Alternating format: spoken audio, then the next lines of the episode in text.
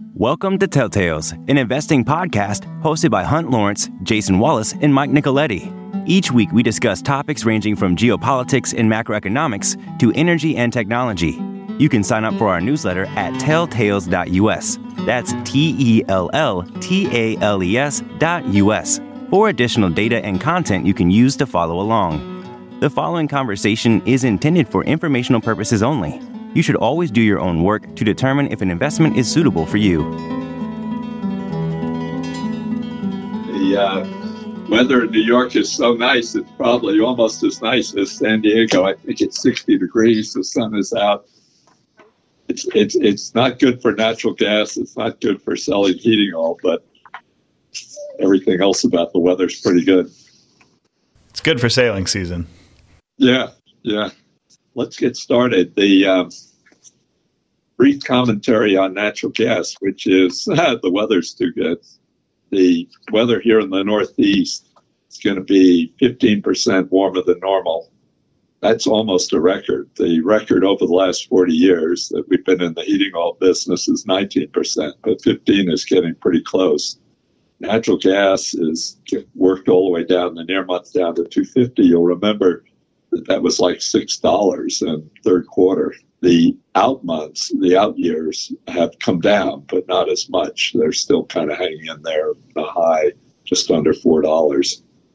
We have a gas page here, page 12. These are really good companies, Antero and, and EQT and Chesapeake. The stocks have come down way less than the price of gas has.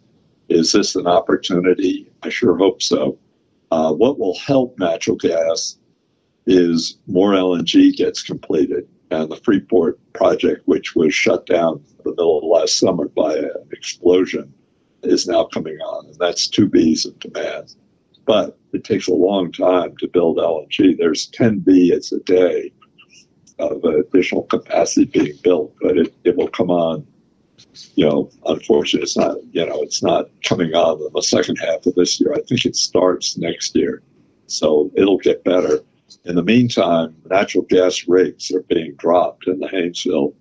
Uh, Marcellus is just flat as a pancake at around 35 Bs a day out of 95 or whatever we produce. Haynesville is, you know, on its way to 20 and it'll flatten out and not grow anymore. The big problem is, you know, for supply is associated gas from the Permian. And the Waha hub out there has been trading at a huge discount as compared to Houston Ship Channel or, or Henry Hub. But activity in the Permian is starting to slow down. Oil is the main source of revenue, but gas is not insignificant. So it, you know, it, it, the the the uh, the cure for low prices is going to take you know take hold. But but will it trade at the near month at 250? Will it trade lower? Will it trade down to two dollars? It definitely could. Europe made it through the winter okay, so LNG prices were like were like 40 or all the way down to 14, and of course they're they're depressed a little bit recently by restarting the Freeport LNG facility. It's kind of the opposite on oil. The oil company page is page 11 I've been asking people who are involved with our companies, and at $80 WTI, WTI is around 78 or 9 now. It was 80. Last week I've said, how do you do you think you think that that $10 up or $10 down is more likely from 80 over the next 45 days? And with just one or two exceptions, people I've been talking to uh, think $10 up is more likely. Now they're they're not predicting 90 in in 45 days, but they're saying they would expect it to trade somewhat higher. What's their rationale? China reopening. Russian Russia announced that they were going to reduce their production half a million barrels a day. I think they're just announcing something was happening anyway because of their uh, because of their uh, the impact of sanctions. The Russian gas fields are modern and you know wells that produce a lot of gas. The Russian oil fields are older and harder to maintain. And under sanctions, you know, Schlumberger isn't there, Halliburton isn't there anymore. And I think that's beginning to have an impact on them. The EU sanctions and the UK, EU, UK, US of uh, sanctions on Russian oil started December 5th. They, they managed to move enough oil to India, China, and whatnot to more or less pay that. The cap system, where they, which has been organized by the U.S. Treasury, which Russia takes exception to, was installed sometime after December 5th. The sanctions on Russian products, which is largely distillate to oil, jet fuel, rather than gasoline, started February 5th. The Russians say they're dropping their production half a million barrels a day in consultation with OPEC or Saudi Arabia.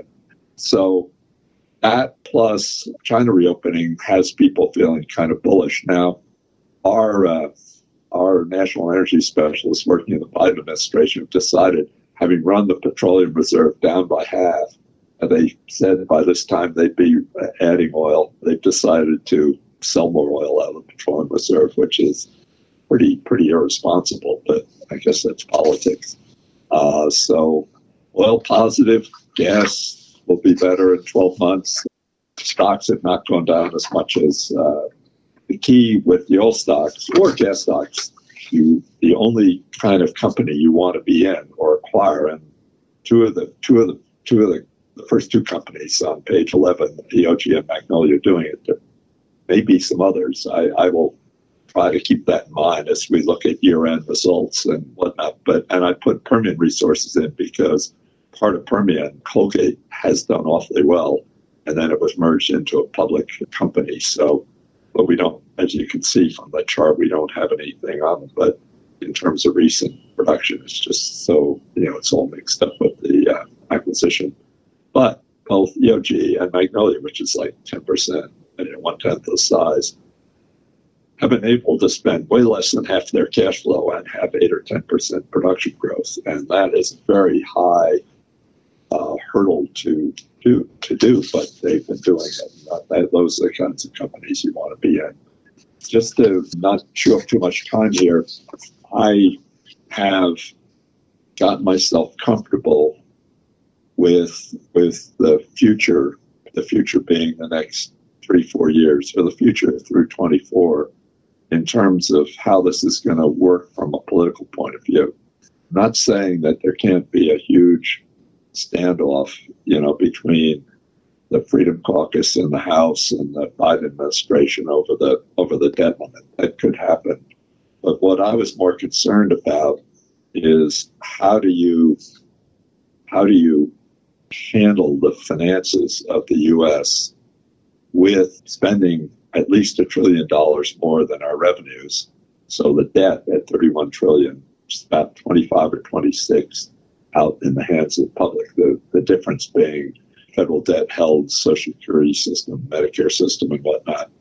The, the idea is to not let it get to be more than one times our GNP, which is around 23 trillion or something. So here, here's what I've come up with to think about now.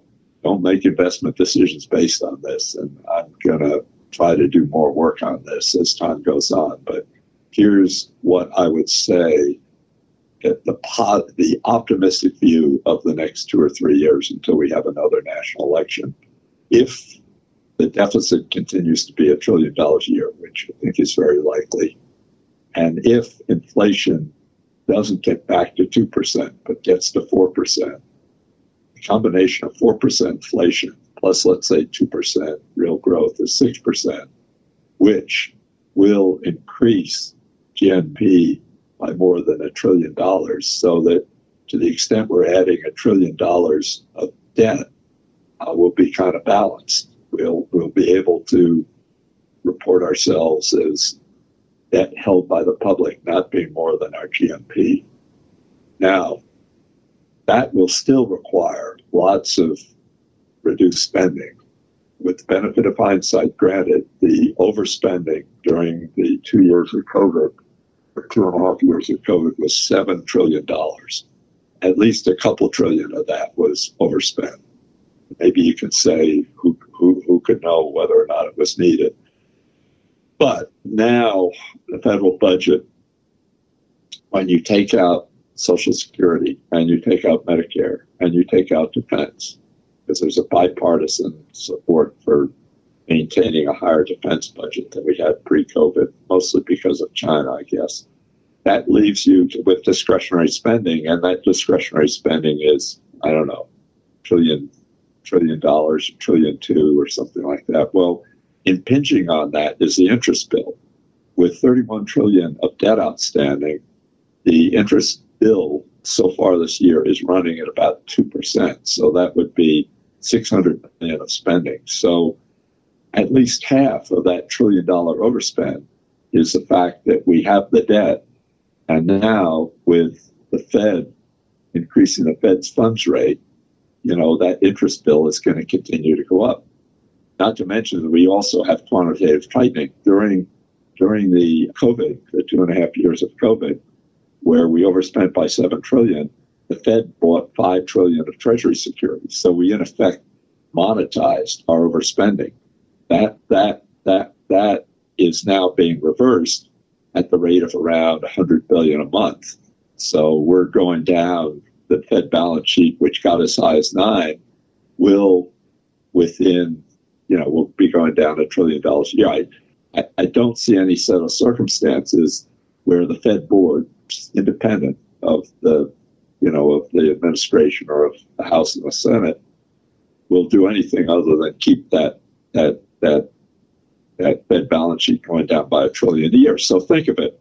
What will the interest rate be on our base security, on our 10 year bonds, if rather than the Fed buying the debt, now the Fed is, is, is in effect letting the debt run off. So you have to raise a trillion dollars to take care of that. And then you have to raise a trillion dollars for the new spending. So you go from not having to raise that much money, you know, two trillion out of seven trillion, having to raise two trillion a year. The ten-year bond, which is currently trading for three and a half percent now, has got to go higher. It seems to me. Now, what what would be a number that would would conform to you know 30 years ago, 40 years ago, before the Fed came up with this uh, quantitative easing concept? I think it's the rate of inflation plus plus two percent. So if the rate of inflation is 4%, 2% would be 6%. Well, 6% is a heck of a lot more than 3.5%. So in terms of trying to live with the stocks we own or the stocks we want to acquire or whatnot, let's just keep in mind that, that this is a real possibility. And, you know, how, you know, how, what's the impact going to be on overall valuations? And uh, that doesn't mean to say we get paralyzed. That doesn't mean to say we now what what what do you want to own? Well, I think you want free cash flow. I, I don't think in this environment you want something that needs to raise more money either in the equity market or in the debt market. So you want something that has free cash flow, and then you want something where the free cash flow is growing. If your goal is, and I think it's what everyone's goal should be, to take your investable assets and double them every five years, that's 15%. So what you want on the companies you own and the companies you're looking at is want to make sure that your free cash flow is 5% or maybe 4%. I mean, maybe you can discount that a little bit. And that the free cash flow, not the sales, not the net income, grows 10% a year. You ought to be okay using that discipline. And you'll notice uh, these 20 pages, all these companies, big emphasis on free cash flow and free cash flow rate of return, and then on the interims, whether or not the free cash flow is going up. And with that, I've ground through 14 minutes. We've got 16 minutes left. Just pause and see if Mike or Jason have anything to disagree with or add or whatnot to the 14 minutes. Sure. So I, guess I'll, I'll, put a question back to you in that it, it's something we watch a lot because a lot of the quote unquote growth names and a lot of the tech names, specifically software as a service, have been very correlated with these interest rates. And uh, you know, there's a theory that the that the very low interest rates since the global financial crisis is really what has enabled that business model to work. I guess what, what's your kind of take on that? And then I guess the the balance between high risk assets in general. Does this actually just make it a better situation for incumbents that have cash flow that can invest in these projects, and harder for upstarts? Yeah, I think that I could be high on the six percent on the ten year bond, but that's going to depend on the inflation rate we get down to.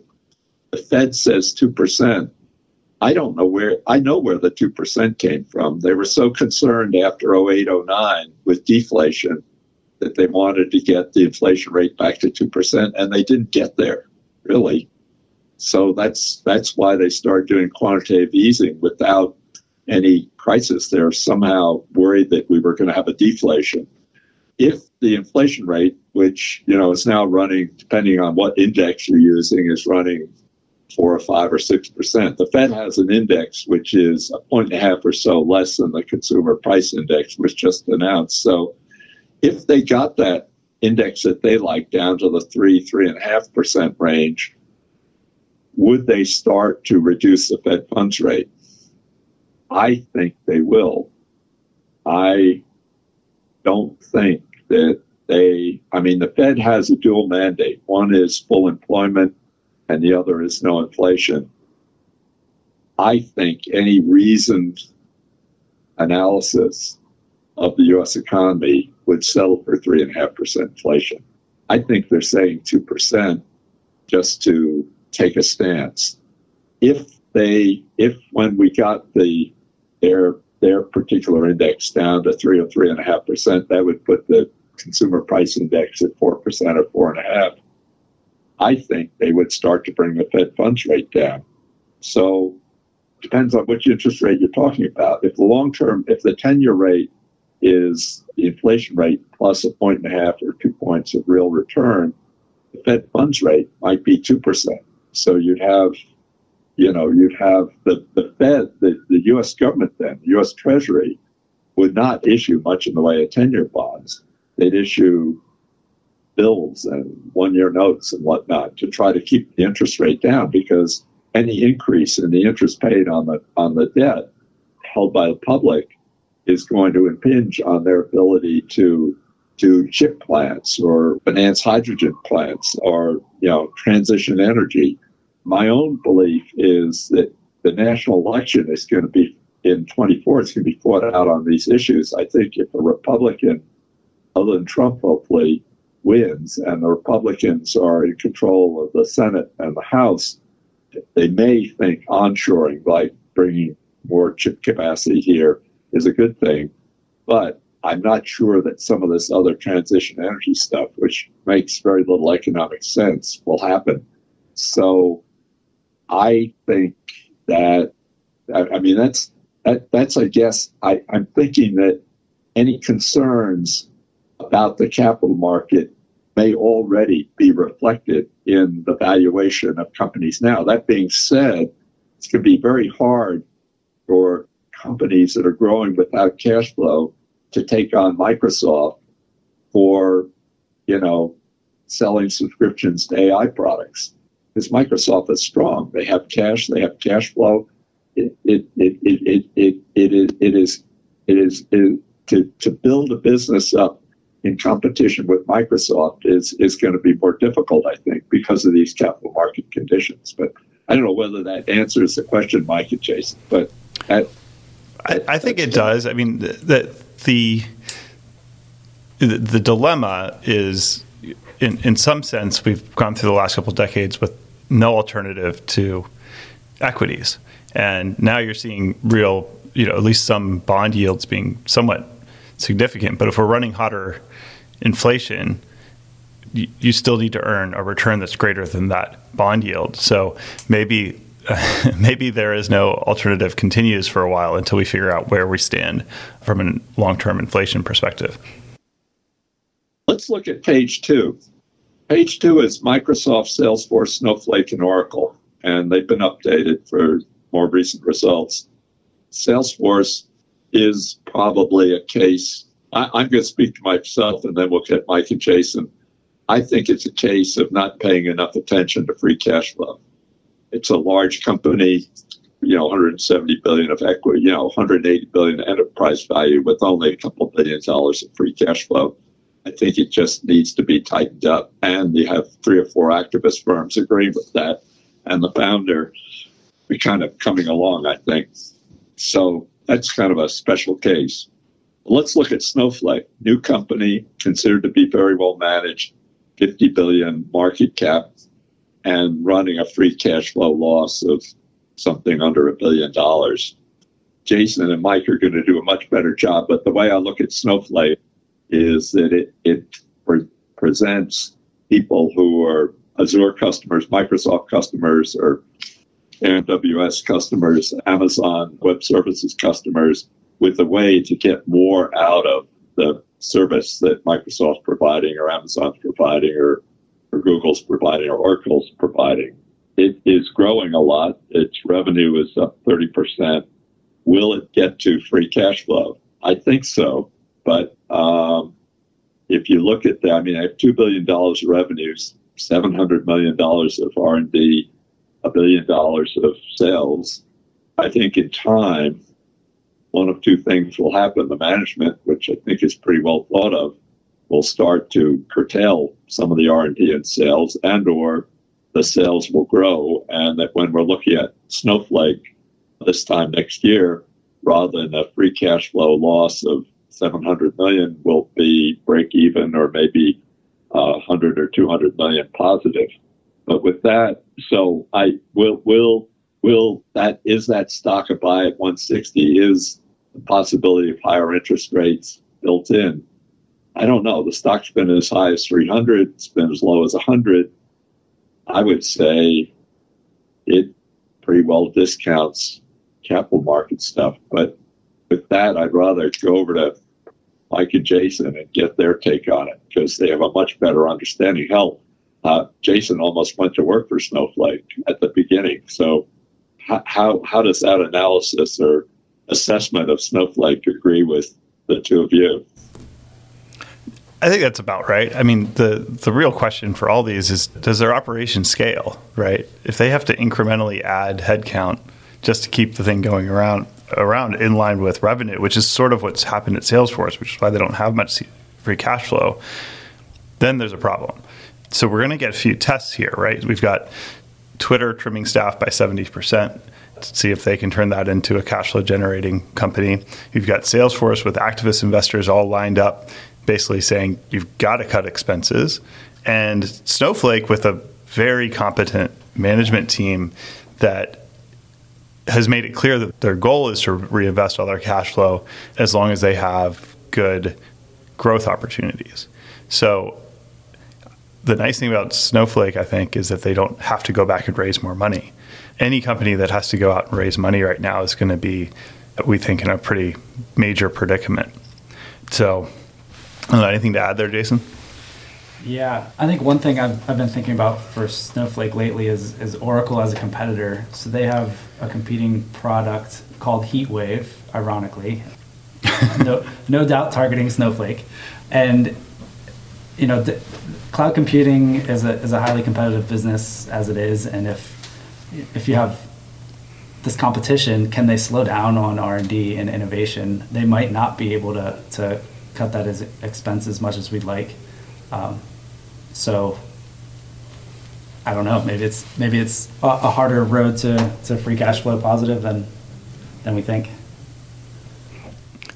I think for the companies that have to go back and say that everything we've been doing in the past was wrong, and I'm specifically talking about Snow, Salesforce here, are going to have the harder road. The sort of boom times and, and limitless capital availability are sort of over from that perspective.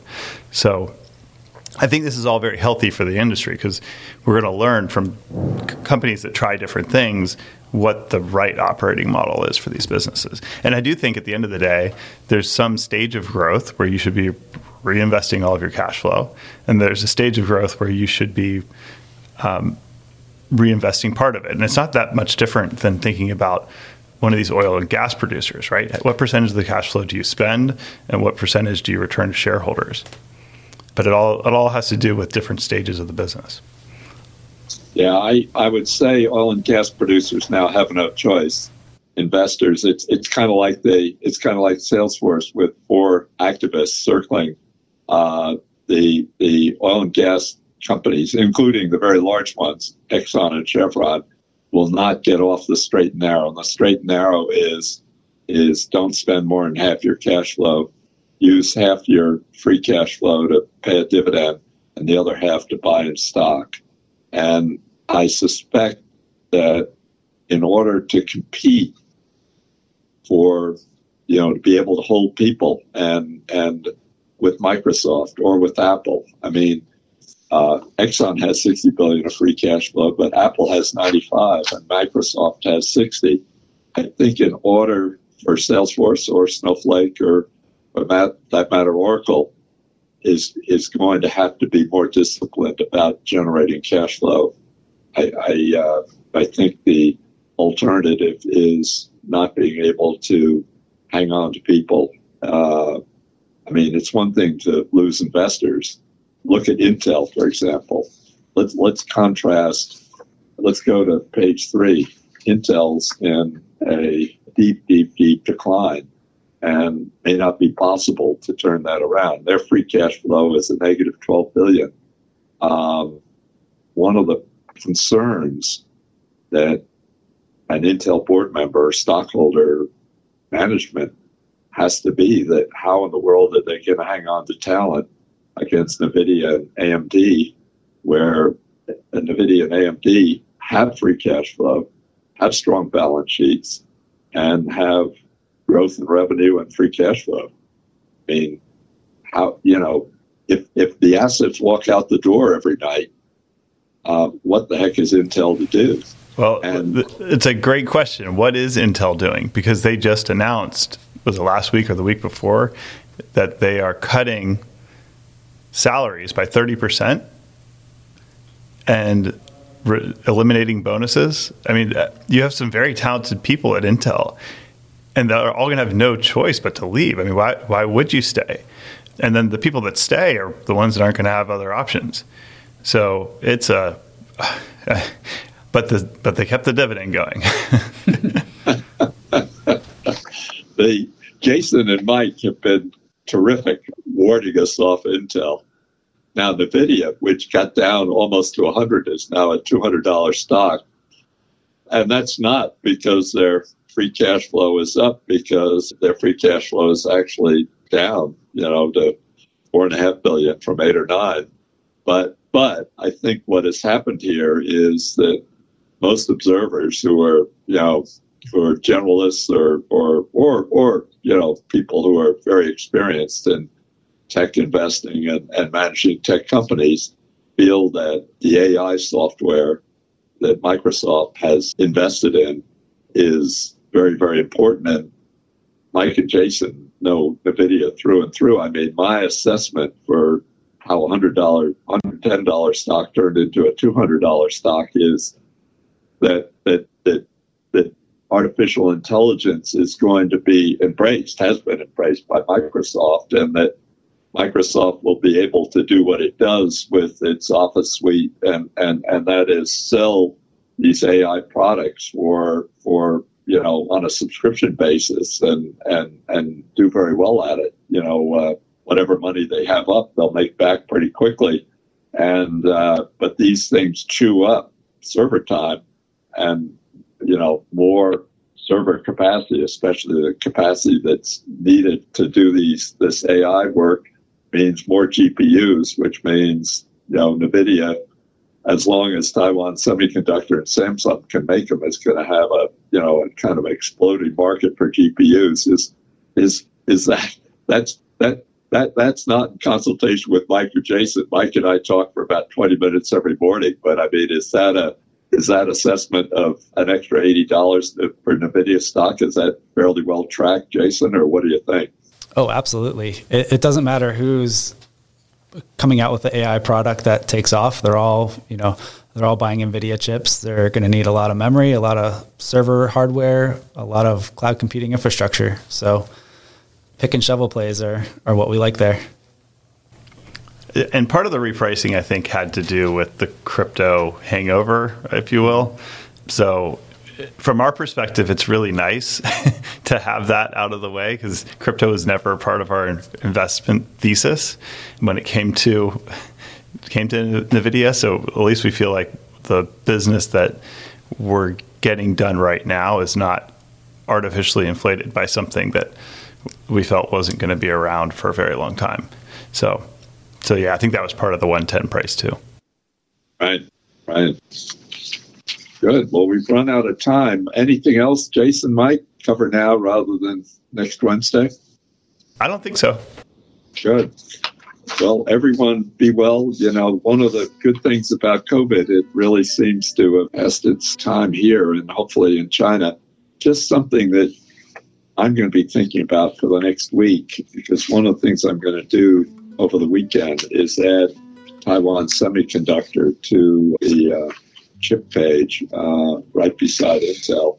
Is if this macro situation works out, is there a way to kind of get more of an emphasis on commercial activity vis-a-vis China, less concern about them, you know, trying to uh, annex Taiwan the way Russia tried to is trying to do annex Ukraine, and that would make a uh, you know an investment in Taiwan Semiconductor, for that matter, an investment in Apple, a little less stacking risks, but unless something else comes up, that'll be one of our focuses next Wednesday. Take care, everyone. Be well.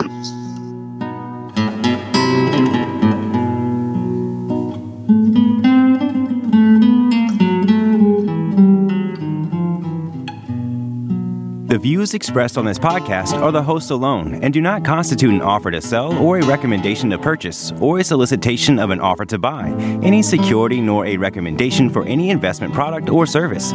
While certain information contained herein has been obtained from sources believed to be reliable, neither the host nor any of their employers or their affiliates have independently verified this information, and its accuracy and completeness cannot be guaranteed. Accordingly, no representation or warranty, expressed or implied, is made as to and no reliance should be placed on the fairness, accuracy, timeliness, or completeness of this information.